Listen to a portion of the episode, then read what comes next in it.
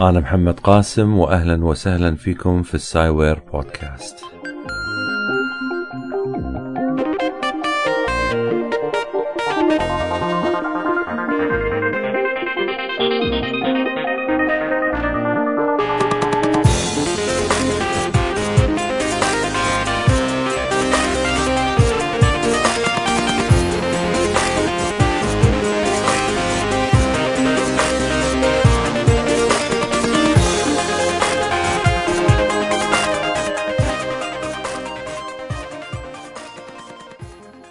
تحدثت في حلقة سابقة عن التنافس الكبير العقل البشري والذكاء الاصطناعي. كانت الحلقة هي الجزء الأول للفكرة.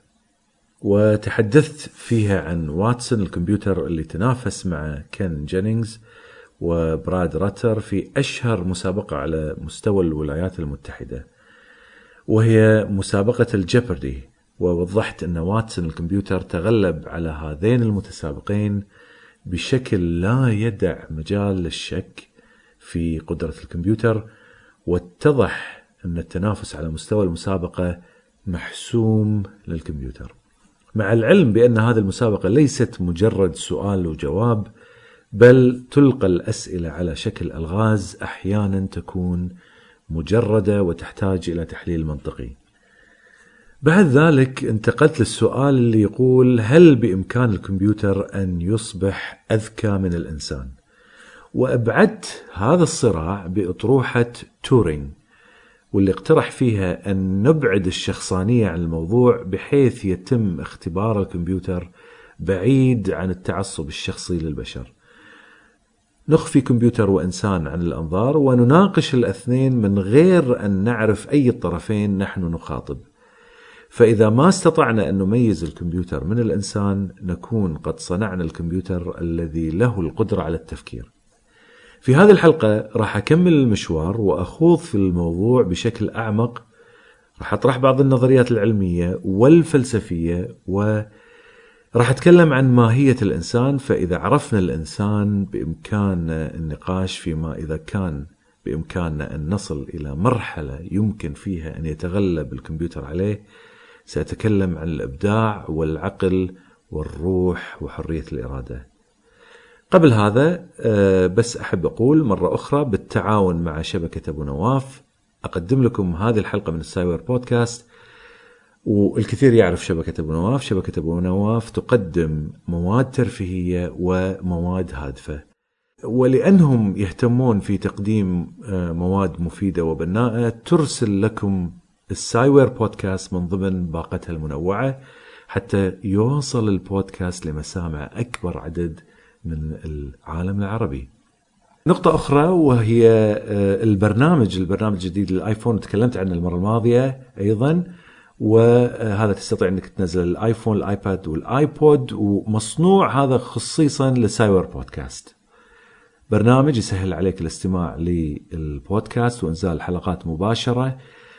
تستطيع أن تنزله من الـ App Store يعني كل ما تستجد حلقة تستطيع إنزالها من ضمن البرنامج وطبعا اللي الشركة اللي سوت آه، البرنامج هذا هي Paradigm Consulting وتستطيع أنك تذهب إلى موقعهم من خلال www.q8connect.com أنا أنصح بإنزال البرنامج لأنه يسهل عليك عملية التعامل مع البودكاست وتستطيع أنك تحدث مباشرة. أحيانا يصير أن البودكاست أنزله على الإنترنت ويتأخر عن الآيتونز لسبب أنا مو في إيدي السبب هذا يعتمد على الأبل نفسه ولكن البرنامج هذا إذا أنا نزلت حلقة جديدة وسويت تحديث على الحلقات مباشرة راح تنزل عندك.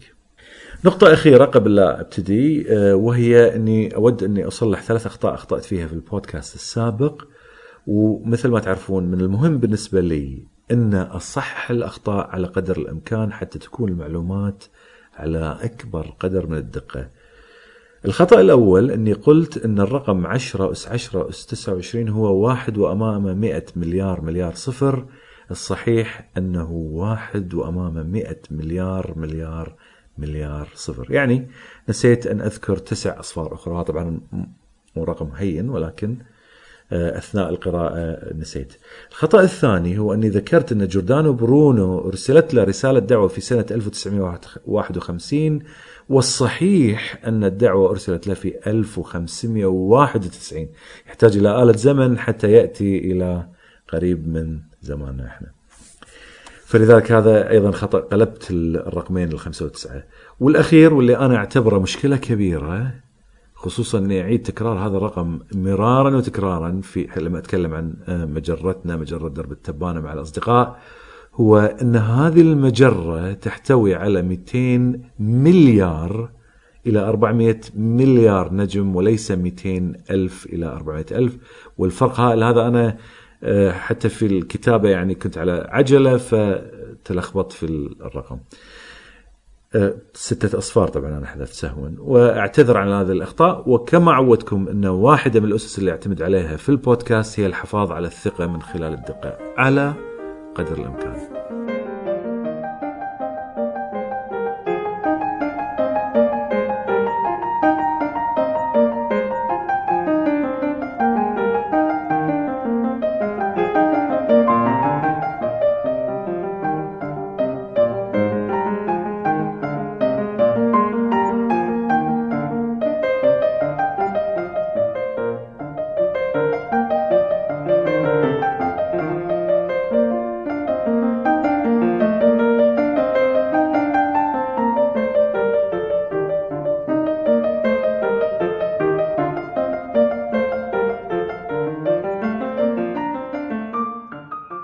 بعد أن نجح العلماء في تشغيل النسخة الأولى من هائيل أو هائيل 1.0 كمبيوتر يستخدم تكنولوجيا متعددة من دوائر منطقية وخلايا عصبية إلكترونية ودوائر كمية وأخرى جزيئية.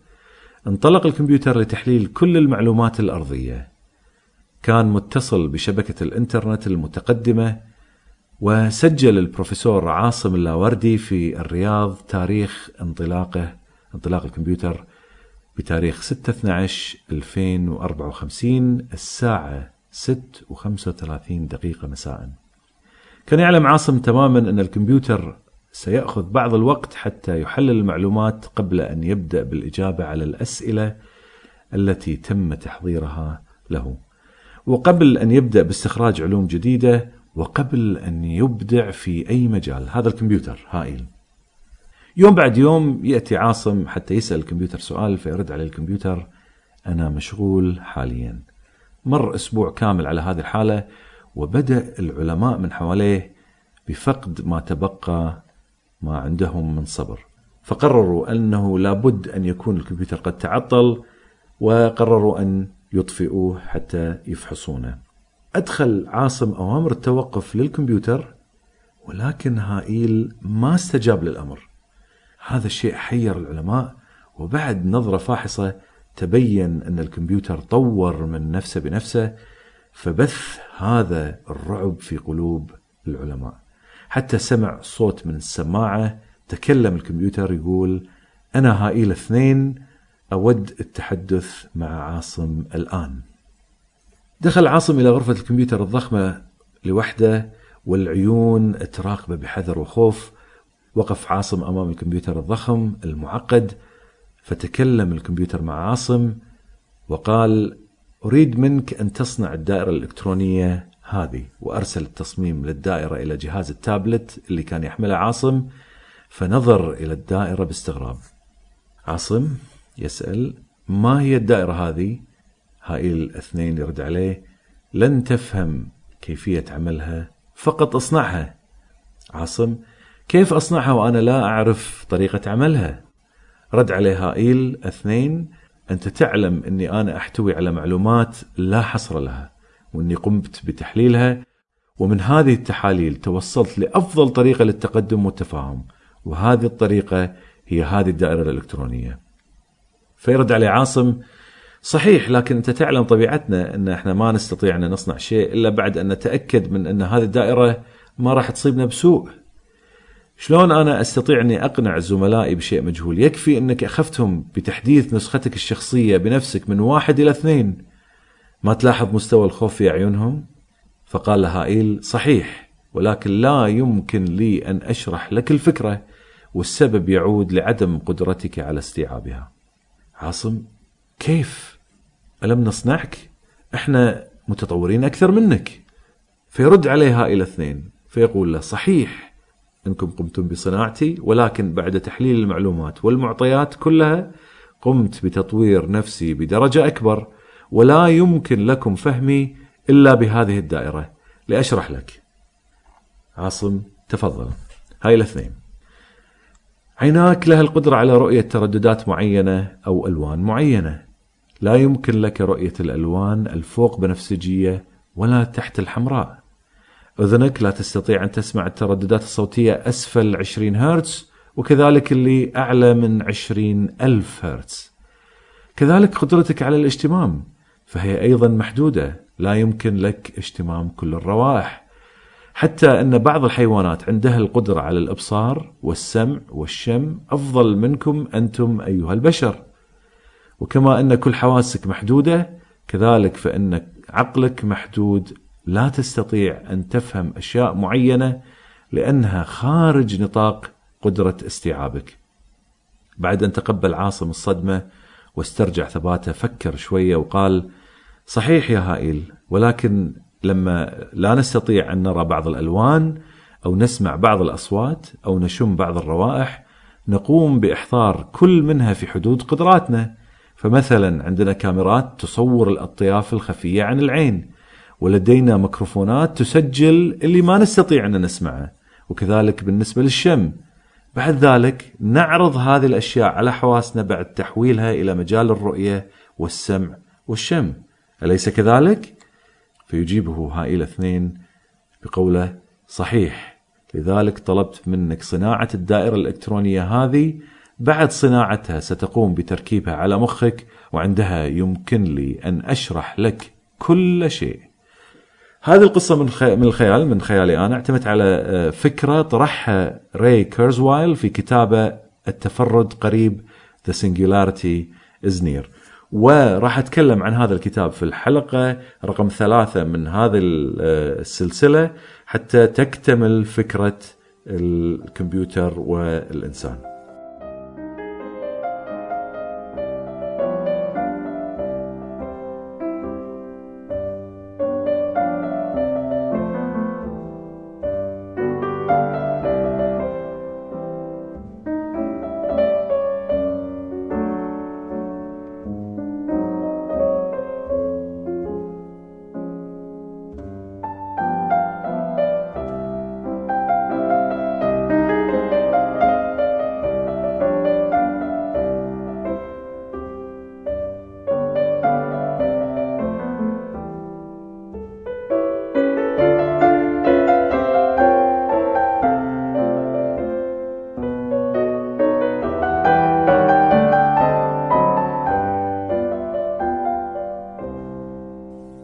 سألت على موقع المعجبين بالسايوير بودكاست على الفيسبوك أما إذا كان بإمكان الكمبيوتر أن يتغلب على عقل الإنسان فحصلت على عدة إجابات، الغالب منها ما يقبل بفكرة أن يتغلب الكمبيوتر على الإنسان لعدة أسباب، والبعض منها يتقبل حل وسط وهو أن الكمبيوتر يستطيع على بعض الأمور ولكن مو كلها، والبعض يستطيع أن يرى إمكانية حدوث هذا الشيء إذا ما توفرت بعض الشروط.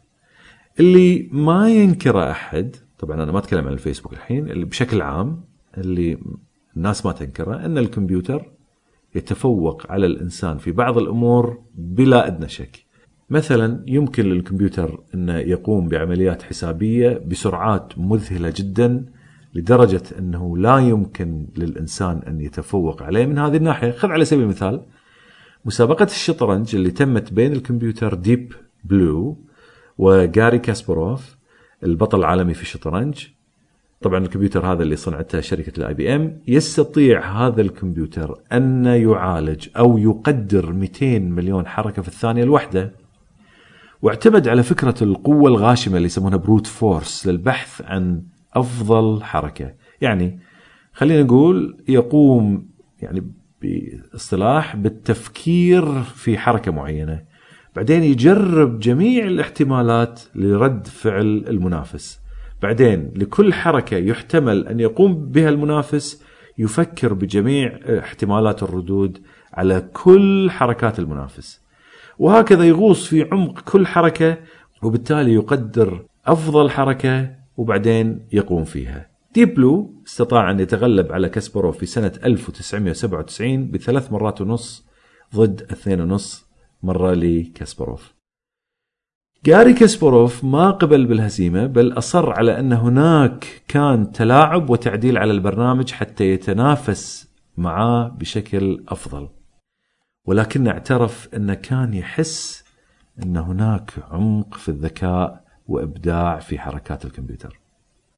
يمكن الكثير سمع بجاري كاسباروف ولكن آه، يمكن ما تعرف عن فلاديمير كرامنيك واللي هو البطل اللي تغلب على جاري كاسباروف في سنة 2000 لكن هو أيضا خسر الكمبيوتر Deep Fritz سنة 2006 هذه المرة لم يستخدم نفس الكمبيوتر اللي آه، استخدمه Deep Blue. يعني الكمبيوتر اللي برمج عليه Deep Blue كان مختلف عن Deep Fritz شنو استخدموا في Deep Fritz استخدموا كمبيوتر شخصي مثل اللي تملكه أنت في بيتك تقريبا. يستطيع أن يقوم هذا الكمبيوتر بثمان ملايين حركة في الثانية الواحدة بدلا طبعا من 200 مليون اللي هي كانت أكثر لكن يمتاز عن ديب بلو بقدرته المتقدمة على تحليل الحركات. في هذه المباراة خسر فلاديمير في لعبتين وانسحب من أربعة. لو إنك تبحث عن المسابقات اللي تبارى فيها الـ grand masters أو أسياد اللعبة لعبة الشطرنج مع الكمبيوتر لرأيت أن مع تقدم الزمان يتقدم الكمبيوتر على أفضل اللاعبين. مو بس هذا بل كلما تقدم الوقت كلما قل الاحتياج لكمبيوترات بنفس السرعات المذهلة. تخيل أن برنامج اسمه Pocket Fritz يعمل على تلفونات النقالة مثل اللي عندك الـ iPhone مثلا. بدأ بالدخول في المباريات اللي يتبارى فيها الـ grand masters و يتبارى معاهم.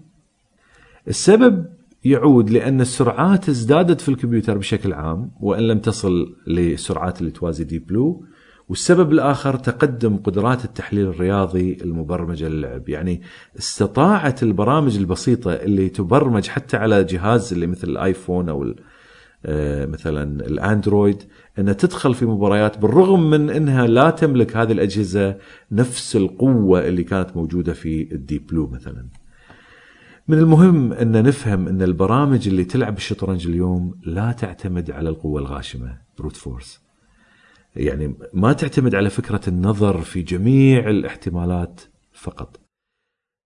المستوى الحالي لسرعات الكمبيوتر اللي يعني اللي تستخدم العادية الكمبيوترات العادية من المستحيل حصر جميع الاحتمالات لهول عددها حتى حتى لو خذينا كمبيوتر مثل اللي سووه في دي بلو لا. لا يمكن حصر جميع الاحتمالات للألعاب المختلفة في لعبة الشطرنج فلذلك الكمبيوترات الحالية أو البرامج الحالية تعتمد على منظومة من المعلومات لأفضل لاعبي الشطرنج وأفضل الألعاب اللي لعبها هؤلاء اللاعبين بالإضافة للتحاليل الرياضية. بالإضافة للقوة الغاشمة. وأضف لذلك اللي هو آخر آه، شيء يضاف لهذا كله تعديل الكمبيوتر يقوم بتعديل خططه كل ما مر الوقت أثناء اللعب تبعا لطريقة لعب المنافس. يعني بكلمة أخرى اليوم الكمبيوترات تلعب بالطريقة اللي يلعب بها الإنسان. أصبحت البرامج معقدة بدرجة لا يمكن حتى للمبرمج اللي برمجها انه يغلبها في مباراة ولا حتى لو أن أخذت البرنامج وأطلعت البرنامج هذا لل grand master بالكامل وفهمها بالكامل لا يستطيع أن يغلبها لمجرد معرفته بطريقة عمل البرنامج. نتساءل الحين هل الكمبيوتر تغلب على الإنسان؟ طبعا تغلب ولكن مثل ما يقول البعض الغلبة محصورة في مجال معين فقط لا غير وهو مجال حسابي بحت صحيح؟ يقول البروفيسور دانيال دينت الفيلسوف في مجال فلسفة العقل والعلم والبيولوجيا والعالم في علم الإدراك أنه كل مرة يظهر الكمبيوتر قدراته الرائعة يدعي الناقدون أن الكمبيوترات هم في الحقيقة أدنى منزلة لأنهم يستخدمون أساليب القوة الغاشمة أي يقومون بتتبع منهجي لكل الاحتمالات الممكنة بدلا من أن يفكروا بطريقة إبداعية للتوجه للحل. ويكمل ويقول أنه لا بد أن لا نستعجل في نبذ الكمبيوترات. ألا يقوم أبطال الشطرنج بدراسة وحفظ حركات متتابعة وبطريقة موسوعية ويبحث خلال آلاف الاختلافات حينما آه، يلعبون. أليس ذلك ما يقوم به الكمبيوتر؟ يعني هني دانيال دينت يحاول يبين أن يعني أنت صحيح أن الغلبة محصورة في عملية حسابية لكن هذه العملية الحسابية نحن نقوم فيها أيضا كما يقوم فيها الكمبيوتر. وبعدين السائل لو أن المباراة بين الكمبيوتر وأحد الـ grand masters كانت ماضية الحين قاعدين يلعبون. وحان دور الكمبيوتر للعب. وسالك واحد ماذا يعمل الكمبيوتر الآن يمكن تنزلق وأنت لا تحس بالقول بقولك يعني إن الكمبيوتر يفكر في الخطوة التالية أو الكمبيوتر يريد أن يحمي الملك مثلا شنو اللي إحنا قاعد نسويه لما نتفوه بهذا النوع من الكلام؟ إحنا ندعي إن الكمبيوتر عنده هدف هو إنه يربح اللعبة وبعض الأهداف الثانية مثل حماية نفسه من خسارة أحجاره وندعي أن عنده اعتقادات معينة مثل خطته طريقة للنجاح وانه يتخذ قرارات منطقية لقرارات اللاعب الآخر اذا شنو شنو قاعدين نقول؟ قاعدين نقول أن الكمبيوتر يعتقد يفكر يؤمن يريد لكن بدرجة محدودة جدا.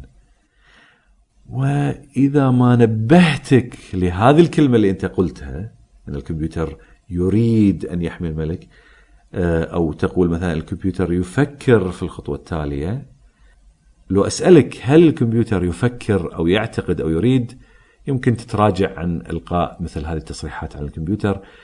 صحيح أن نمنح هذه الصفات الصفات الإنسانية للكمبيوتر ولكن راح تقول أنه لا يمكن لشيء مادي أن يكون له إيمان أو اعتقاد أو إرادة.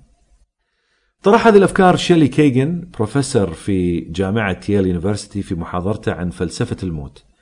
ومن خلال الحديث عن فلسفة الموت تحدث عن الروح وراح أتطرق لهذا الموضوع من جانب واحد وهو الجانب الفلسفي للروح ومن خلال نظرة ديكارت لها فقط ومن خلال المحاضرة ناقش شيلي فكرة الإيمان والاعتقاد والرغبة بالنسبة للكمبيوتر قال أن يمكن لما نقول أن الكمبيوتر ما عنده اعتقاد ولا عنده إيمان ولا عنده رغبة ممكن إحنا فعليا عنصريين. يعني إحنا ننظر الكمبيوتر على إنه هو مجموعة من الأجهزة ولكن إحنا أكثر من هذا. يعني بالإضافة للبيولوجيا إحنا عندنا أشياء ثانية مو متوفرة بالكمبيوتر. الفرق هو المشاعر اللي لا توجد في الكمبيوتر. مثلا لما يقبض الكمبيوتر على حجر الحصان في الشطرنج هل يشعر بالسعادة مثلا؟ ولا لما تضع وزير الكمبيوتر في زاوية بحيث يمكنك القبض عليه هل يشعر الكمبيوتر بأي نوع من الخوف؟ المشاعر المختلفة غير متوفرة للكمبيوتر. الكمبيوتر ما يشعر بالحب بالغضب بالرضا بالضيق وهكذا. كل هذه المشاعر إنسانية. إذا هني النقاش شوي يتغير لاحظ. بدل من أن نقول أن الكمبيوتر ما يستطيع التفكير بطريقة منطقية وأن ما عنده أهداف وأن ما عنده رغبات حتى على على المستوى المحدود إحنا نتخلى عن هذه الفكرة ونقول أن الكمبيوتر ما عنده مشاعر ولا عنده طبعا روح. وراح أعود لهذه الفكرة مرة ثانية. يقول حطان عاشور من على الفيسبوك الكمبيوتر قوي ولكنه يفتقد إلى المشاعر. وتقول نادي عبد العزيز من الرياض علينا أن نقيس أو نقارن بين كل نوع من أنواع الذكاءات على حدة على سبيل المثال يتفوق الكمبيوتر على الإنسان في الذكاء الرياضي لكن الإنسان يتفوق على الكمبيوتر في الذكاء اللغوي والذكاء العاطفي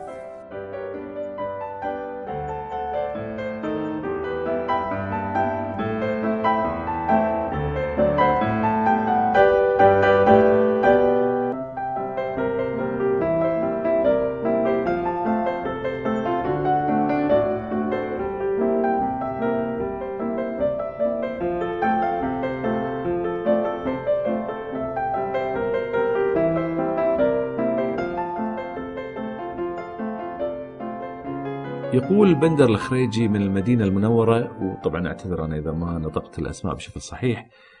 أعتقد أن الكمبيوتر سوف يتغلب على العقل في الأداء للعمليات التي حددها مصمموه كسرعة المعالجة أو التخزين لكن لا يزال العقل البشري يتمتع بصفة الإبداع التي يفاجئ نفسه فيها في كل فكرة تخطر على باله. في هذه الإجابة هناك جانبين أساسيين راح أتكلم عنهم. الجانب الأول هو الإبداع والجانب الثاني وهو اللي أتت من كلمة مفاجأة النفس.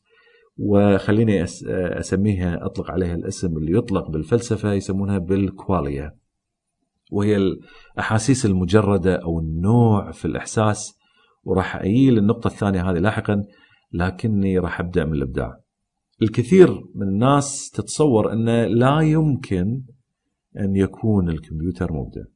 يعني لا يمكن للكمبيوتر أنه يرسم رسمة جميلة مجردة ولا يمكن للكمبيوتر أنه يألف مقطوعة موسيقية مثل موتسارت باخ بيتهوفن أو سكوت جوبلن.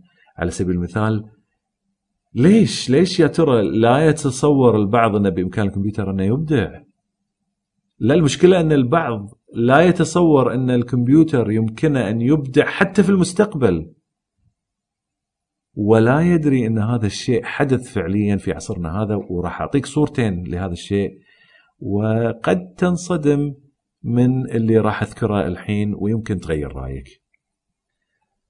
هارون أو أرون آه، هو آه، برنامج صنعه هارولد كوين من جامعة كاليفورنيا في سان دييغو University في كاليفورنيا سان دييغو هذا الكمبيوتر أو البرنامج عنده القدرة على رسم صور لبشر بطريقة مجردة من وحي خيال برمجته إن صح التعبير.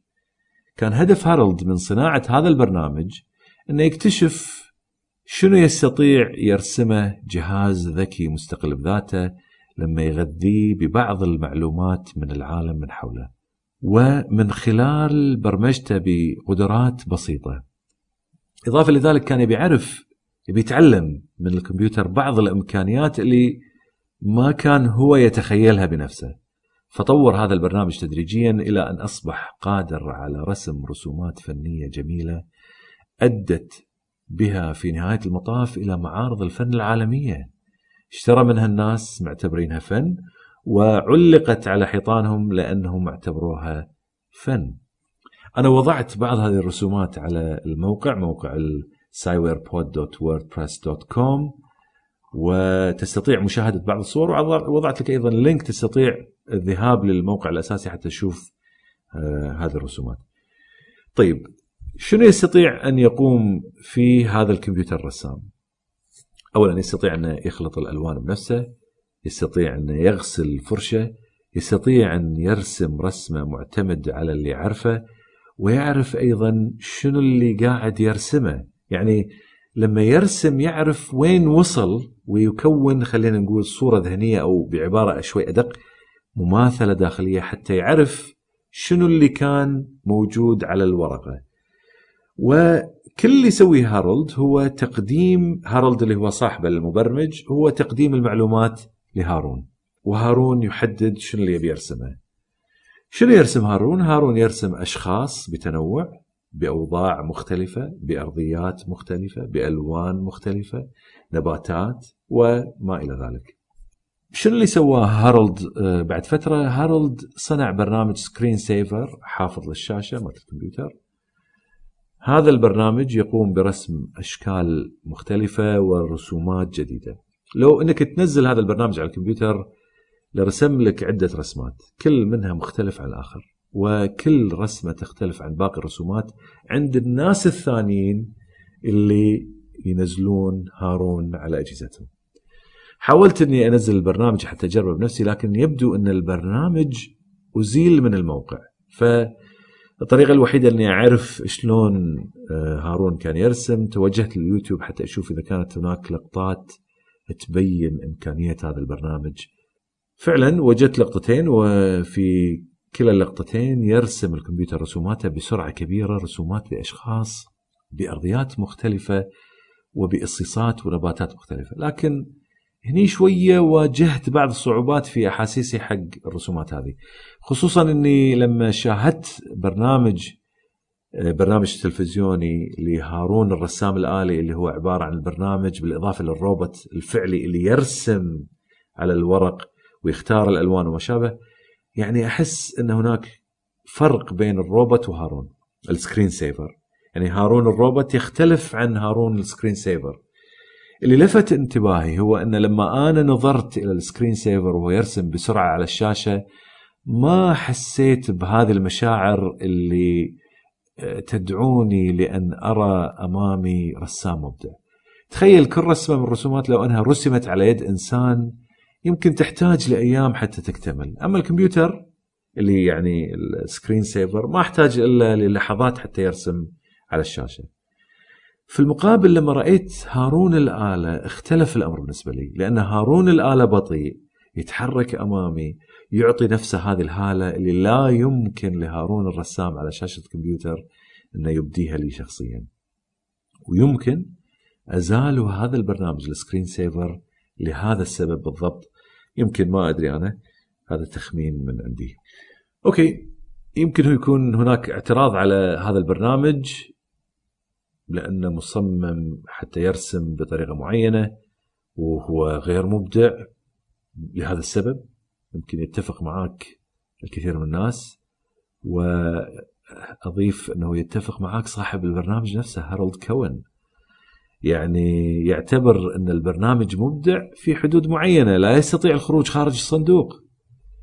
وأن إبداع هارولد نفسه في صناعة البرنامج كان أكثر إبداع من رسم هارون للرسومات. إذا إذا كنت أنت معترض على أن الكمبيوتر محدود صاحب البرنامج أيضا هذا يعتبره محدود.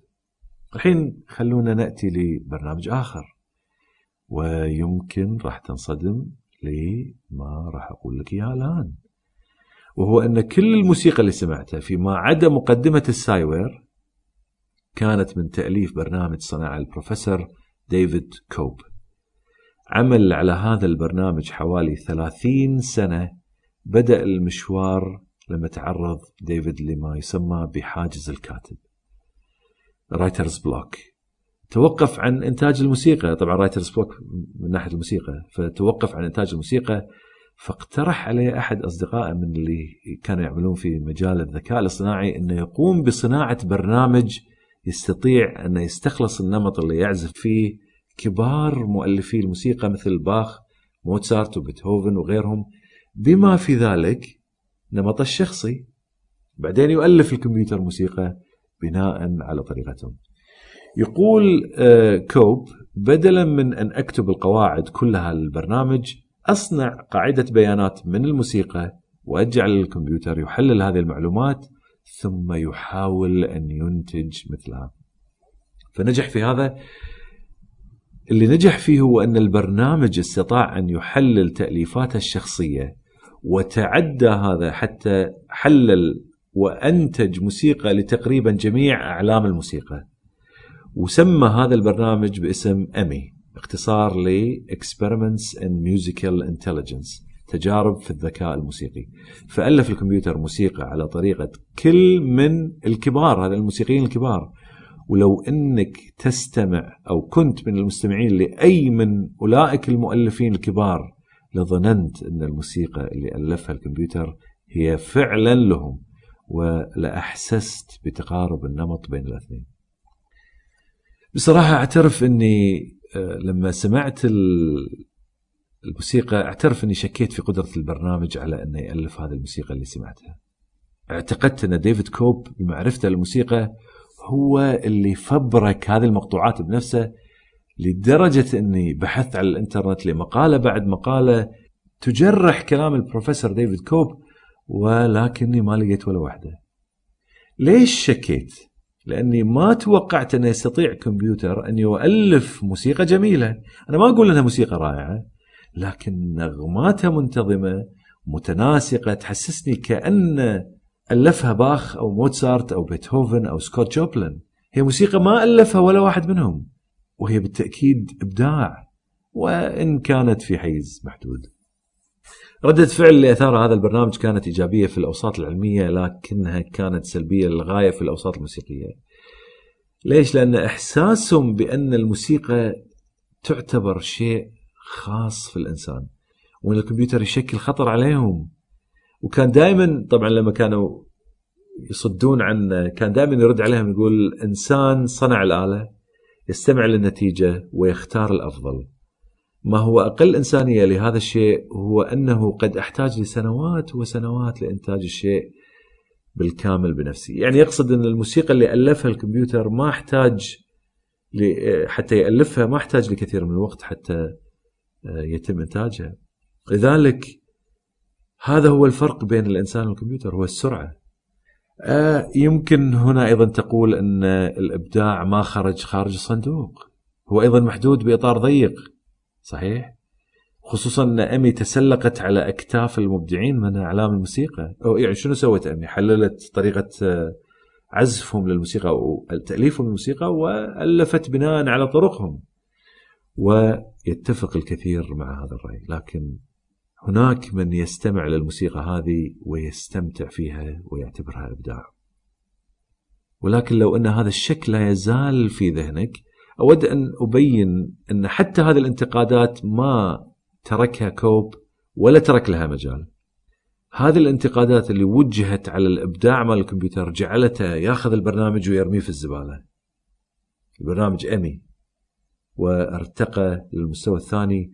يقول بداية غضبت لخمس دقائق. بعدها عدت للعمل مرة أخرى. قائلا سأري أبناء ال... وسبهم طبعا. وفي المستوى الثاني هو أن يجعل الكمبيوتر يؤلف مقطوعة موسيقية على أسلوب الكمبيوتر الخاص. فصنع ما سماه بإيميلي هاول في سنة 2003 هذه المرة بدل من أن يقدم لإيميلي معلومات موسيقية لمؤلف الموسيقى من البشر قدم لها كل تأليفات أمي سابقتها. بالإضافة لذلك جعلها تتقبل أوامر صوتية بحيث أن يعني هالأوامر الصوتية يبين فيها لاملي اعجابه أو عدم اعجابه بالتأليف. فتعدل املي من تأليفاتها تدريجيا. طبعا التوجيهات تختلف عن التأليف. الموسيقى تؤلفها أملي هي بالكامل. فانتجت شيء مختلف تماما عمن سبقها من البشر والحين راح أسمعكم إياها. لا تتوقع الكثير لكن هذا تأليف لا علاقة له بأي من البشر من الذين سبقوها. فتخيل الحين معي بعد ما تستمع للموسيقى هذه تخيل بالمستقبل لو تطورت الأمور كيف من الممكن أن تكون تأليفات الكمبيوترات الحديثة والبرمجة الأحدث.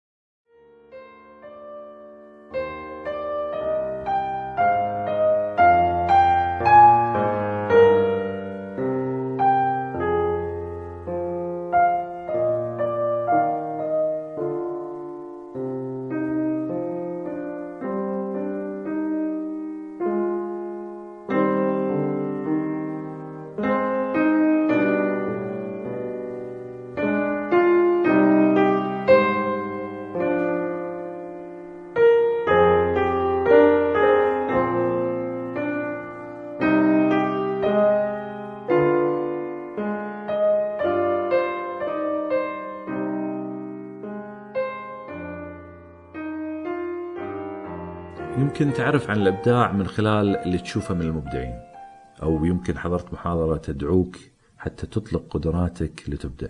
فتعرف من هذا الشيء معنى الإبداع. هناك عدة جوانب للإبداع اللي ترتبط في المبدع. أنا ما راح أخوض فيها لكن راح أخوض في التساؤل اللي سأله بيتر فان لانجن وزملائه في ورقة علمية عنوانها نحو تصميم أنظمة مصطنعة مبدعة towards designing creative artificial systems. في هذه الورقة عدد الكثير من الآراء للكثير من العلماء في الإبداع من شتى النواحي لكن انشغل عن الكثير منها وركز على سؤالين. واحد منهم هو هل بإمكان الكمبيوترات أن تفعل أشياء تبدو أنها إبداعية على الأقل؟ بعد ذلك عرف النتيجة الإبداعية بقوله نتيجة النظام تكون إبداعية في وجهة نظر المقيم إذا أدرك المقيم النتيجة على أنها جديدة غير متوقعة وقيمة. التعريف هذا يبين أهمية المقيم في تقييم النتيجة على أنها إبداعية أو غير إبداعية. من الممكن أن أنت تقيم شيء على أنه إبداع غيرك يقيمه آه، بتقييم مختلف. يختلف معك ويقول هذا غير آه، نتيجة غير إبداعية. أضف لهذا أن قد تقيم شيء على أنه إبداع ولكن مع مرور الوقت تقرر أن هذا الشيء غير إبداعي. لذلك النتيجة تعتمد على خبرات وتجارب المقيم. بعدين يضيف تعريف آخر لنظام المبدع ويقول النظام مبدع برأي المقيم. نظام إحنا نتكلم عن نظام مثل نظام الكمبيوتر. خلينا نتكلم نظام الكمبيوتر ويشمل ذلك الإنسان. النظام مبدع برأي المقيم إذا بحسب المقيم النظام ينتج نتائج إبداعية بما فيه الكفاية ليش يقول هذا الكلام؟ ليش يقول بما فيه الكفاية؟ لأن قد ينتج النظام أشياء عشوائية تخيل مثل البرنامج اللي تكلمنا عنه ينتج الموسيقى وينتج أشياء عشوائية وينتقي المقيم منها النتائج اللي تكون إبداعية ويعتبر هذا نظام مبدع فإذا كان النظام أو الكمبيوتر من بين العشوائيه ينتج شيء إبداعي لا يقول لا يقال عنه أنه مبدع. ويضيف تعريف آخر لمتطلبات الإبداع يقول لابد للنظام المبدع أن يكون قادرا على التفاعل مع البيئة المحيطة به ويتعلم وينظم نفسه بنفسه أي أنه يخطط وينفذ ويتحكم ويغير من عملياته. مثل ما ذكرت هذه التعاريف وإن كانت موجهة لأي نظام لكن تنطبق حتى على الإنسان، الإنسان قادر على أنه يبدع، يتفاعل مع بيئته، يتعلم ويتحكم ويغير من عملياته وهناك من يقيم هذه النتائج اللي يقوم فيها على أنها إبداعية. من هذه التعاريف يستشف الكاتب كاتب المقالة على أن برنامج هارون الرسام ينتمي لأنظمة تقريبا إبداعية، لكن ما ذكر شيء عن أميلي هاول ولا عن برامج الشطرنج ولا عن واتسون المتسابق على الجيبردي اللي ذكرته في الحلقة السابقة أو الحلقة الأولى من هذا من هذه السلسلة. أضف لهذا إن هناك برنامج يتبارى في لعبة النرد أو الطاولة سمي ب TD-Gammon. هذا البرنامج طوره جيرالد تيسورو من شركة IBM طبعا هذا البرنامج شوي يختلف استخدم تمثيل الخلايا العصبية للمخ اللي هي Artificial Neural Networks وسوى برنامج يمثل هذه الخلايا. صحيح إن قدرات هذا البرنامج في اللعب ما تتفوق على أفضل اللاعبين في النرد لكن هذا البرنامج اكتشف طريقة جديدة في اللعب ما كان يعرفها أي من كبار اللاعبين وبسببه تعلم اللاعبين هذه الطريقة الجديدة وحسنوا من أدائهم في المسابقات. هذا كله الفضل هذا كله يعود لأن البرنامج عنده القدرة على التعلم بطريقة تختلف عن البرامج الثانية. فابتدع طريقة جديدة مفاجئة قيمها المتخصصين بالنرد واستخدموها لأنفسهم. شنو نقول عن هذا البرنامج؟ هل هو مبدع ولا لا؟ أنت تستطيع أن تقيم بنفسك.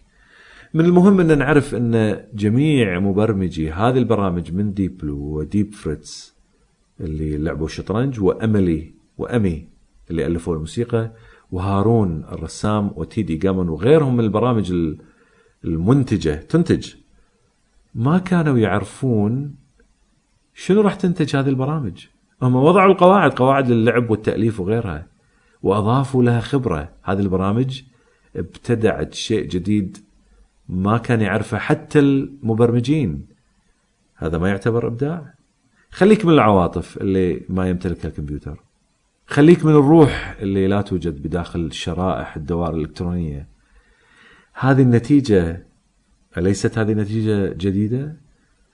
غير متوقعة وقيمة؟ إذا لم نقبل بأن الكمبيوتر قد أبدع هل يصح ما قاله البروفيسور شيلي أن إحنا عنصريين؟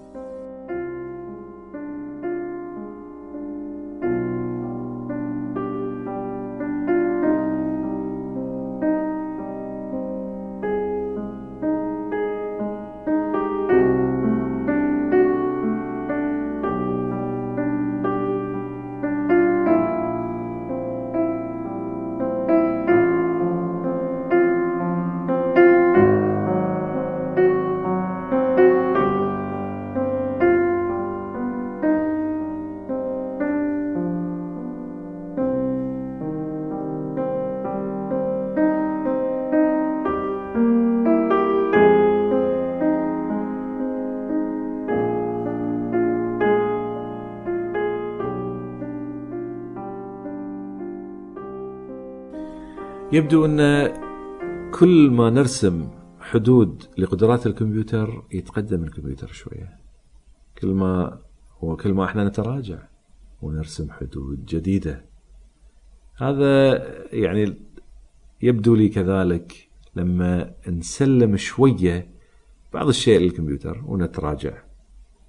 إحنا نقول آه، صحيح أن الكمبيوتر يستطيع أن يتغلب على البشر في الشطرنج ولكن صحيح أن الكمبيوتر يرسم ولكن. صحيح انه يألف الموسيقى ولكن. تخيل الحين بعد أن تغلب واتسون على منافسيه بشكل ما في أي مجال للشك في قدرته. بدأ العمل لتحويل واتسون إلى مشخص للأمراض. تخيل معي أنك تدخل في المستشفى وبدل من أن يشخص الطبيب مرضك يقوم الكمبيوتر بذلك. يمكن أنت تتخوف من هذه الفكرة لكن تخيل نفس الكمبيوتر اللي استطاع أن يتغلب على أعتى المنافسين في تحليل السؤال والبحث عن الحل في قاعدة بيانات هائلة خلال فترة أقل من سرعة البشر. هذا ما يدعوك للتفاؤل أن الكمبيوتر يوم من الأيام يستطيع أن يشخص الأمراض بشكل أفضل من الأطباء. تخيل أن الشخص يعيش في الإمارات واصابه مرض غريب وكلما انتقل من طبيب إلى طبيب شخصه بطريقة مختلفة. بعدين يروح للعيادة الحديثة فتسجل هذه العيادة أعراض المرض اللي عنده وترسل هذه الأعراض بلمح البصر عبر الإنترنت إلى واتسون إذا هذا ما غيروا اسمه في المستقبل. بعدين واتسون يبحث عن مرضه بلمح البصر ويرجع بأدق إجابة يمكن الحصول عليها، خصوصا أن واتسون يبحث في قاعدة بيانات تشتمل على جميع الأمراض على وجه الأرض. ويتم تحديثه يوميا. وكلما يشخص شخص بمرض جديد كلما تعلم هو هذا الجديد. ما راح تثق أنت في واتسون في تشخيص مرضك أكثر من الأطباء؟ هذا ما راح ينقل الأطباء نقلة نوعية في علاج البشر بشكل أكثر دقة؟ سؤال هل نقول أن واتسون يتغلب على الإنسان في تشخيص الأمراض؟ ولكن ليش كل هذه اللواكن؟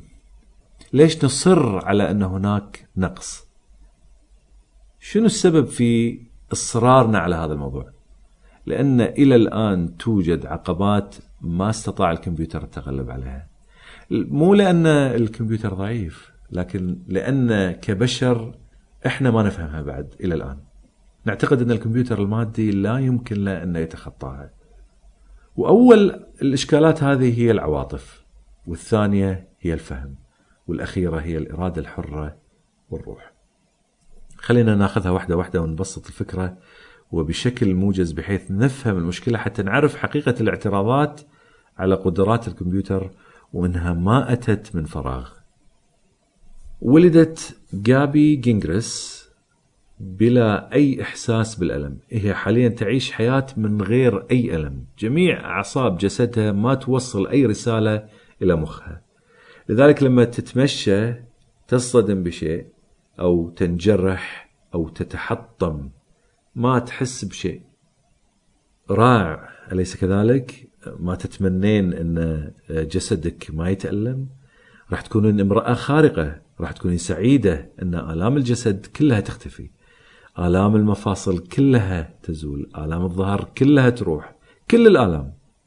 أنا بصراحة ما راح أدعي لأحد أنه يكون مثل هذه البنت جابي كينغرس لأن عدم وجود الألم في الحقيقة مصيبة هائلة. تخيل معي أن لما تصطدم بشيء وتنجرح هي ما تعرف أنها جرحت.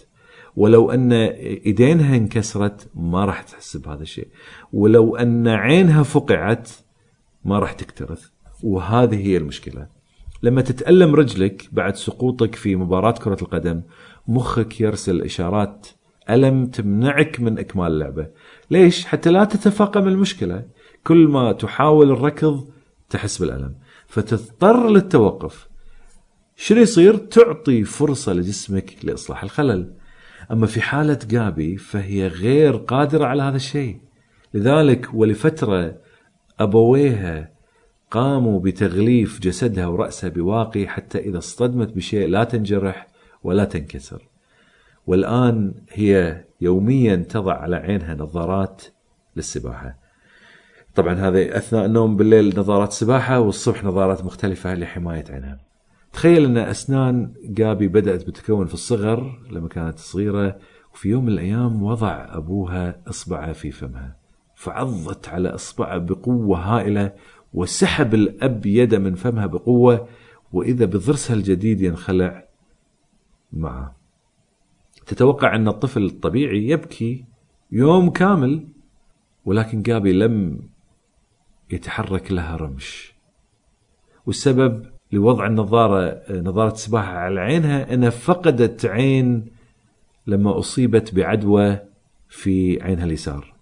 لما رآها الطبيب رأى الطبيب العين المصابة ما تصور أن أحد يمكن أن يتحمل هذا الألم من غير أن يغلق عين المصابة. فحتى يحمي العين قام الطبيب بخياطة جفنيها على بعضهم. لكن جابي لعدم وجود الإحساس أزالت الخيوط بإيدها وأتلفت عينها بالكامل فقرر الأطباء إزالة عينها حتى لا ينتشر المرض في جسدها. واستبدلت العين بأخرى صناعية وألبست جابي النظارة. أنا وضعت لقطة فيديو لهذه البنت على cyberpod.wordpress.com تستطيع زيارة الموقع للتعرف على جابي بالرغم من أن القصة مؤلمة لكن كان لي هدف من عرض القصة وهو أن هذا النوع من المشاعر أو الأحاسيس يعتبر من المشاعر والأحاسيس السلوكية. يعني شنو؟ الشخص لما يتألم يسلك سلوك معين لحماية نفسه. لما أنت تغضب أنت تأخذ الصحون تكسرها مثلا. أو لما تفرح تقفز من مكانك من شدة الفرح. ولما تحزن بشدة تبكي. كل هذه السلوكيات بإمكاننا برمجتها في الكمبيوتر. تخيل لو أن أردنا أن نصنع روبوت وأردنا أن يحمي نفسه من الخطر نضع له مجسات على أنحاء جسده فإذا ما انكسر جانب من جسده ترسل إشارة إلى مركز التحليلات يقوم البرنامج بمعرفة أين أصيب وبذلك يطلب من الجسد أن يتوقف من العمل الذي أدى لهذا الكسر. مثل لاعب كرة القدم. أو مثلا نستطيع أن نبرمج الروبوت بحيث أنه يقفز إذا ما حدثناه بخبر سار أو أنه يغضب إذا ما رأى شيء سيء. كل هذه السلوكيات من الممكن برمجتها في الكمبيوتر.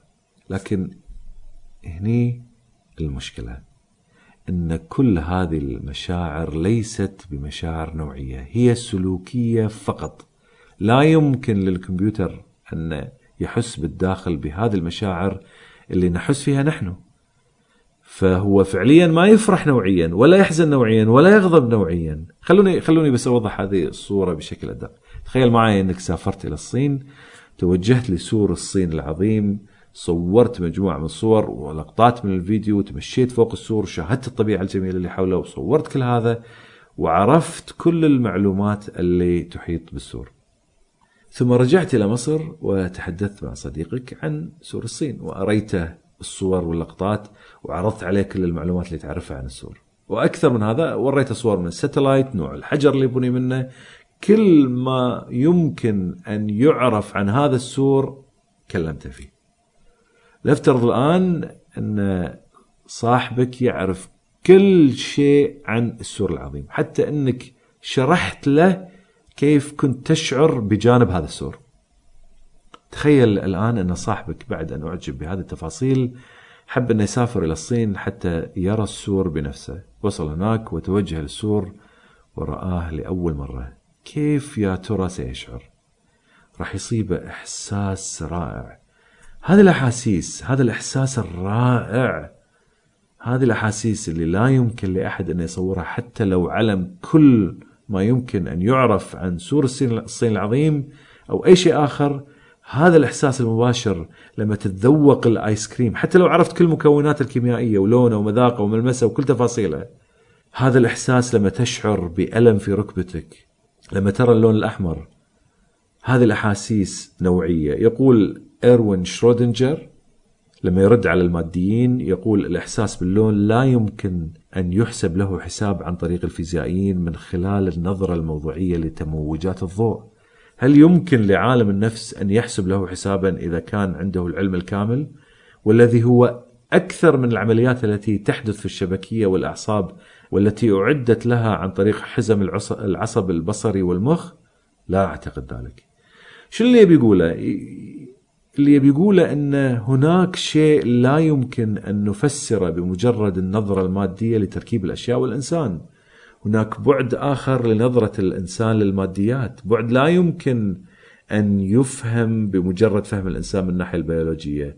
هذه الأحاسيس لا يمكن نقلها لشخص آخر ولا يمكن للشخص الآخر أن يفهمها إلا من خلال التجربة المباشرة. هي جوهرية هي خاصة ويمكن معرفتها من خلال مباشرة من خلال الوعي.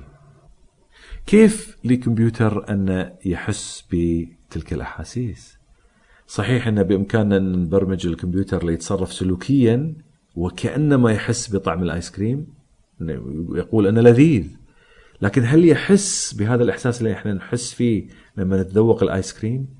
من الممكن أن نبرمج الكمبيوتر أنه يقول أن هو يخاف من الظلام لما يمر في أزقة مظلمة. لكن هل هو فعلا يحس بهذا الشعور اللي نحس فيه لما نكون في الموقف ذاته؟ هذه الأحاسيس لا يمكن ربطها مباشرة بالبيولوجيا. فكيف يمكن ربطها بالإلكترونيات والبرامج؟ هذه الصفة موجودة في العقل أو الروح كما يقول الفلاسفة. هذا من ناحية وهناك ناحية أخرى وهي الفهم. تكلمت عن تجربة تورينج في السابق والتجربة تحاول الإجابة عن السؤال هل تستطيع الكمبيوترات أن تفكر؟ للإجابة على هذا السؤال لابد أن ما ننحاز عاطفيا لنفي الذكاء على الكمبيوتر ذكرت التجربة في السابق ولكن راح أعيد ذكرها الآن حتى يمكن لنا فهم التجربة اللي تليها تخيل أن كمبيوتر وضع في غرفة وإنسان في غرفة أخرى وأنت الحكم خارج الغرفتين وما تعرف أنت في أي غرفتين الكمبيوتر وفي ايها الإنسان. بدأت بطرح أسئلة على من بداخل الغرفتين واستقبلت الإجابات خارج الغرفة. أنت طبعا برا ما تشوفهم. إذا ما استطعت أنك تميز الإجابات اللي تأتيك من الكمبيوتر عن الإجابات اللي تأتيك من الإنسان، هذا يعني أنه يمكنك القول أن الكمبيوتر ذكي. يعني ما تستطيع أن تميز الاثنين عن بعض لذلك أزلنا قضية العاطفة في التقييم من يرد على هذا الكلام؟ يرد على هذه الطريقة من التفكير جون سيرل الفيلسوف الأمريكي من جامعة كاليفورنيا بيركلي يطرح نفس الفكرة تقريبا ليبين أن صحيح أن لن نستطيع أن نفرق بين الإنسان والكمبيوتر في حالة اختبار تورينج ولكن نتساءل هل يعني هذا أن الكمبيوتر يفهم السؤال والردود على الأسئلة؟ خلونا نتخيل أن وضعنا كمبيوتر في غرفة وهذا الكمبيوتر قادر على الإجابة على الأسئلة باللغة الصينية طبعا اختار اللغة الصينية على اعتبار أنك أنت لا تتكلم الصينية. لو أنك تتكلم بالصينية لأن في مستمعين من حول العالم يمكن بعضهم بالصين اختار لغة أنت ما تعرفها. كل ما يسأل شخص صيني سؤال للكمبيوتر بداخل الغرفة هو طبعا خارج الغرفة ويسأل الكمبيوتر بداخل الغرفة يجيب عليه الكمبيوتر ويبدو وكأنه إنسان يفهم اللغة الصينية. فينجح في اختبار التورينج عملية بسيطة ويبدو كأن الكمبيوتر يفهم. هذا هو المطلوب. تخيل الآن الحين الحين يرد على نقطة التورينج. تخيل الحين أنك أنت تدخل إلى داخل الغرفة أنت ما تتكلم اللغة الصينية وعندك البرنامج خلينا من الكمبيوتر أنت داخل غرفه وعندك البرنامج اللي برمج فيه هذا الكمبيوتر. لكن البرنامج كان مكتوب باللغة الإنجليزية على أساس أنت تفهمه أو باللغة العربية علشان أنت تفهمه. والبرنامج عبارة عن الأوامر اللي يأتمر بها الكمبيوتر اللي كان موجود في الغرفة. وكان هذا الكمبيوتر يستخدم هذا البرنامج للوصول للإجابات على الأسئلة باللغة الصينية. لنفترض الحين أكو شخص صيني برا الغرفة يبعث لك سؤال باللغة الصينية من تحت الباب. أنت تأخذ السؤال. أنت ما تفهم صيني لكن لديك التعليمات البرمجية لتحليل الرموز الصينية واحدة واحدة. بعدين تركب على حسب البرنامج رموز أو حروف تكون هي الإجابة تركبها واحدة واحدة. وكما أمرتك التعليمات البرمجية أن تفعل. السؤال وتبعث الإجابة هذه خارج الغرفة. السؤال هو يسأل سيرل أو يقول سيرل أنه لا فرق بين ما يقوم به الكمبيوتر بتنفيذ خطوات برمجته عن الإنسان الذي ينفذ نفس الخطوات. كلاكما لا يفهم اللغة الصينية. من هذه التجربة نستنتج أنه لا يمكن للكمبيوتر أنه يفهم. يعني إذا أنت ما تفهم الإنسان اللي يت أو خليني أقول أنا ما أفهم إذا وضعت في الغرفة لا ما أفهم اللغة الصينية أنا أتبع الخطوات أخذ السؤال أنفذ الخطوات أنتج هذه آه، النتيجة. من غير ما أفهم شنو المعنى لهذه الخطوات ولا أفهم حتى اللغة الصينية. إذا إذا الإنسان لا يفهم فكيف للكمبيوتر أن يفهم؟ الكمبيوتر مجرد يتبع خطوات محددة بشكل أوتوماتيكي بلا وعي. أوكي. هذه ناحية. أخيرا آه، لما نقول أن الكمبيوتر يستطيع أن يلعب الشطرنج أو يرسم رسمة ويألف موسيقى قد نقبل أن الكمبيوتر أبدع إلى حد ما. لكن في هناك شيء يمنعنا أن نقبل الإبداع بشكل كلي. ليش؟ لأن هناك خاصية أساسية موجودة في الإنسان غير موجودة في الكمبيوتر. هذه الخاصية هي حرية الإرادة. صحيح الكمبيوتر يستطيع أن يرسم لكن في حدود برمجته. ما يستطيع أن يخرج خارج هذه البرمجة. صحيح أنه يؤلف الموسيقى لكن تأليفه يعتمد على البرمجة المحدودة. وما يملك حرية الإرادة. الإنسان عنده هذه الميزة اللي تميزه عن البرامج الجامدة الساجنة. خلينا نتساءل من وين جت هذه الإرادة؟ يشرح البروفيسور شيلي آه، كيجن هذه الفكرة في محاضراته عن فلسفة الموت. يقول إن إحنا واحد نمتلك حرية الإرادة. اثنين لا يوجد شيء مرهون بالحتمية إلا ويكون فاقد الحرية يعني إذا شيء يمشي بالحتمية هو مؤكد أنه فاقد الإرادة. كل مادي هو مرهون بالحتمية. أربعة لذلك بما أننا لدينا حرية الإرادة اذا لسنا مكونين من مادة فقط. وهذه أربعة نقاط فلسفية تحاول أن تبين أن الإنسان هو ثنائي التكوين فهو روح ومادة.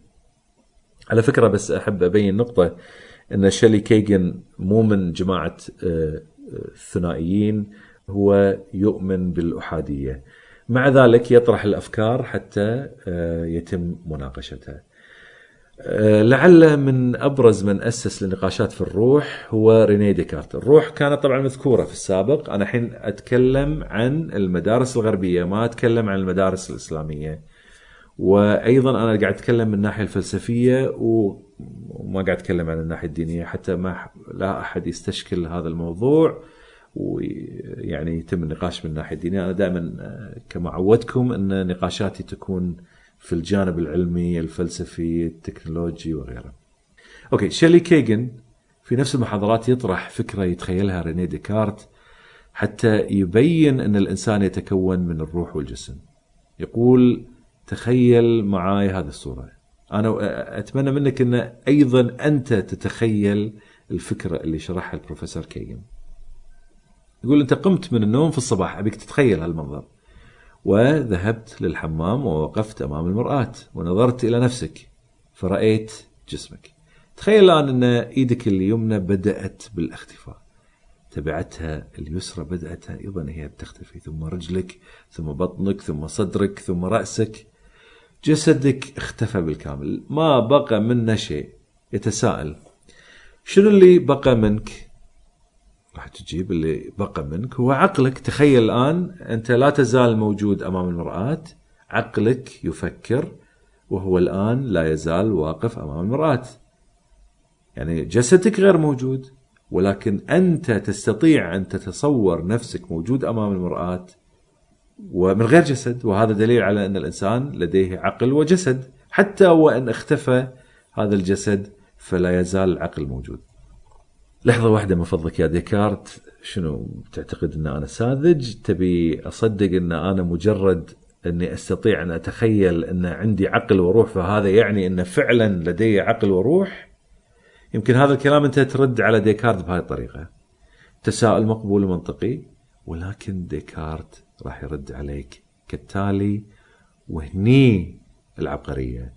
حاول الحين أن تفكر في الطاولة أو في الكرسي أو في السيارة أو في الحجر أو في أي جسم آخر. حاول أن تتخيل الجسم موجود وغير موجود في نفس الوقت. ما راح تقدر لأنه بكل بساطة الطاولة والكرسي والسيارة والحجر كل منها غير ثنائي التركيب احادي فالطاولة إما أن تكون موجودة أو غير موجودة. أما لما تفكر في نفسك تستطيع أن تمحي الجسم هذا كله من الصورة وتبقي على شيء آخر. هذا الشيء هو الروح. إذا الإنسان يحتوي على الروح والجسم وهذا ما لا يمكن أن يكون موجود في الكمبيوتر وهو ما يعطي الإنسان حرية الإرادة وينفيها من الكمبيوتر بانتفاء وجود الروح فيه. لذلك لا يستطيع أن يخرج الكمبيوتر خارج الصندوق. أه، أنتهي عند هذه النقطة لكن أحب أن أؤكد على قضية مهمة. صحيح أني ذكرت جانبين من النقاش في التنافس بين الكمبيوتر والعقل البشري لكن أنا بصراحة ما أعطيت النقاش حقه ويمكن تلاحظ نوعا ما أنا انهيت النقاش من صالح الروح والعقل لكن النقاش ما ينتهي عند هذه النقطة. هناك ردود كثيرة ترد على منطق الروح والعقل موجودة بين الفلاسفة وهناك أيضا ردود لجماعة العقل والروح ترد على ردودهم وأخذ وعطى لا يزال يناقش فيها الفلاسفة وحتى علماء الكمبيوتر ولكل رد رد مقابل يقابله في القوة ويعاكسه في الاتجاه. لذلك أتمنى من المستمعين إن كان لديهم فضول أن يأخذوا على أنفسهم عهد أن يقرؤون هذه النقاشات حتى يطوروا من أنفسهم ويعرفوا عمق الصراع. هناك نقطة ثانية وهي وإن كانت النقاشات حادة في هذا الموضوع لكن علماء الكمبيوتر ما رف لهم آه، رمش. ما أثرت عليهم النقاشات للتراجع عن تطوير الذكاء الاصطناعي وكل ما مر الوقت كل ما زادت قدرات الكمبيوتر. واللي يطبخ حاليا في المختبرات هو أعظم وأروع. لذلك راح أسوي حلقة ثالثة عن مستقبل العقل الإلكتروني ومستقبل الإنسان ومستقبل العلاقة بينهم. وراح أبين كيف إن الكمبيوتر راح يصل إلى مستوى يتعدى فيه الإنسان وفي المقابل كيف سيتحول الانسان من جسد مادي إلى جسد تكنولوجي وكيف سيتم نقل شخصيته إلى كمبيوتر وراح أناقش الشخصية من الناحيه الفلسفية وجوانب أخرى لم تخطر على قلبك. إلى اللقاء.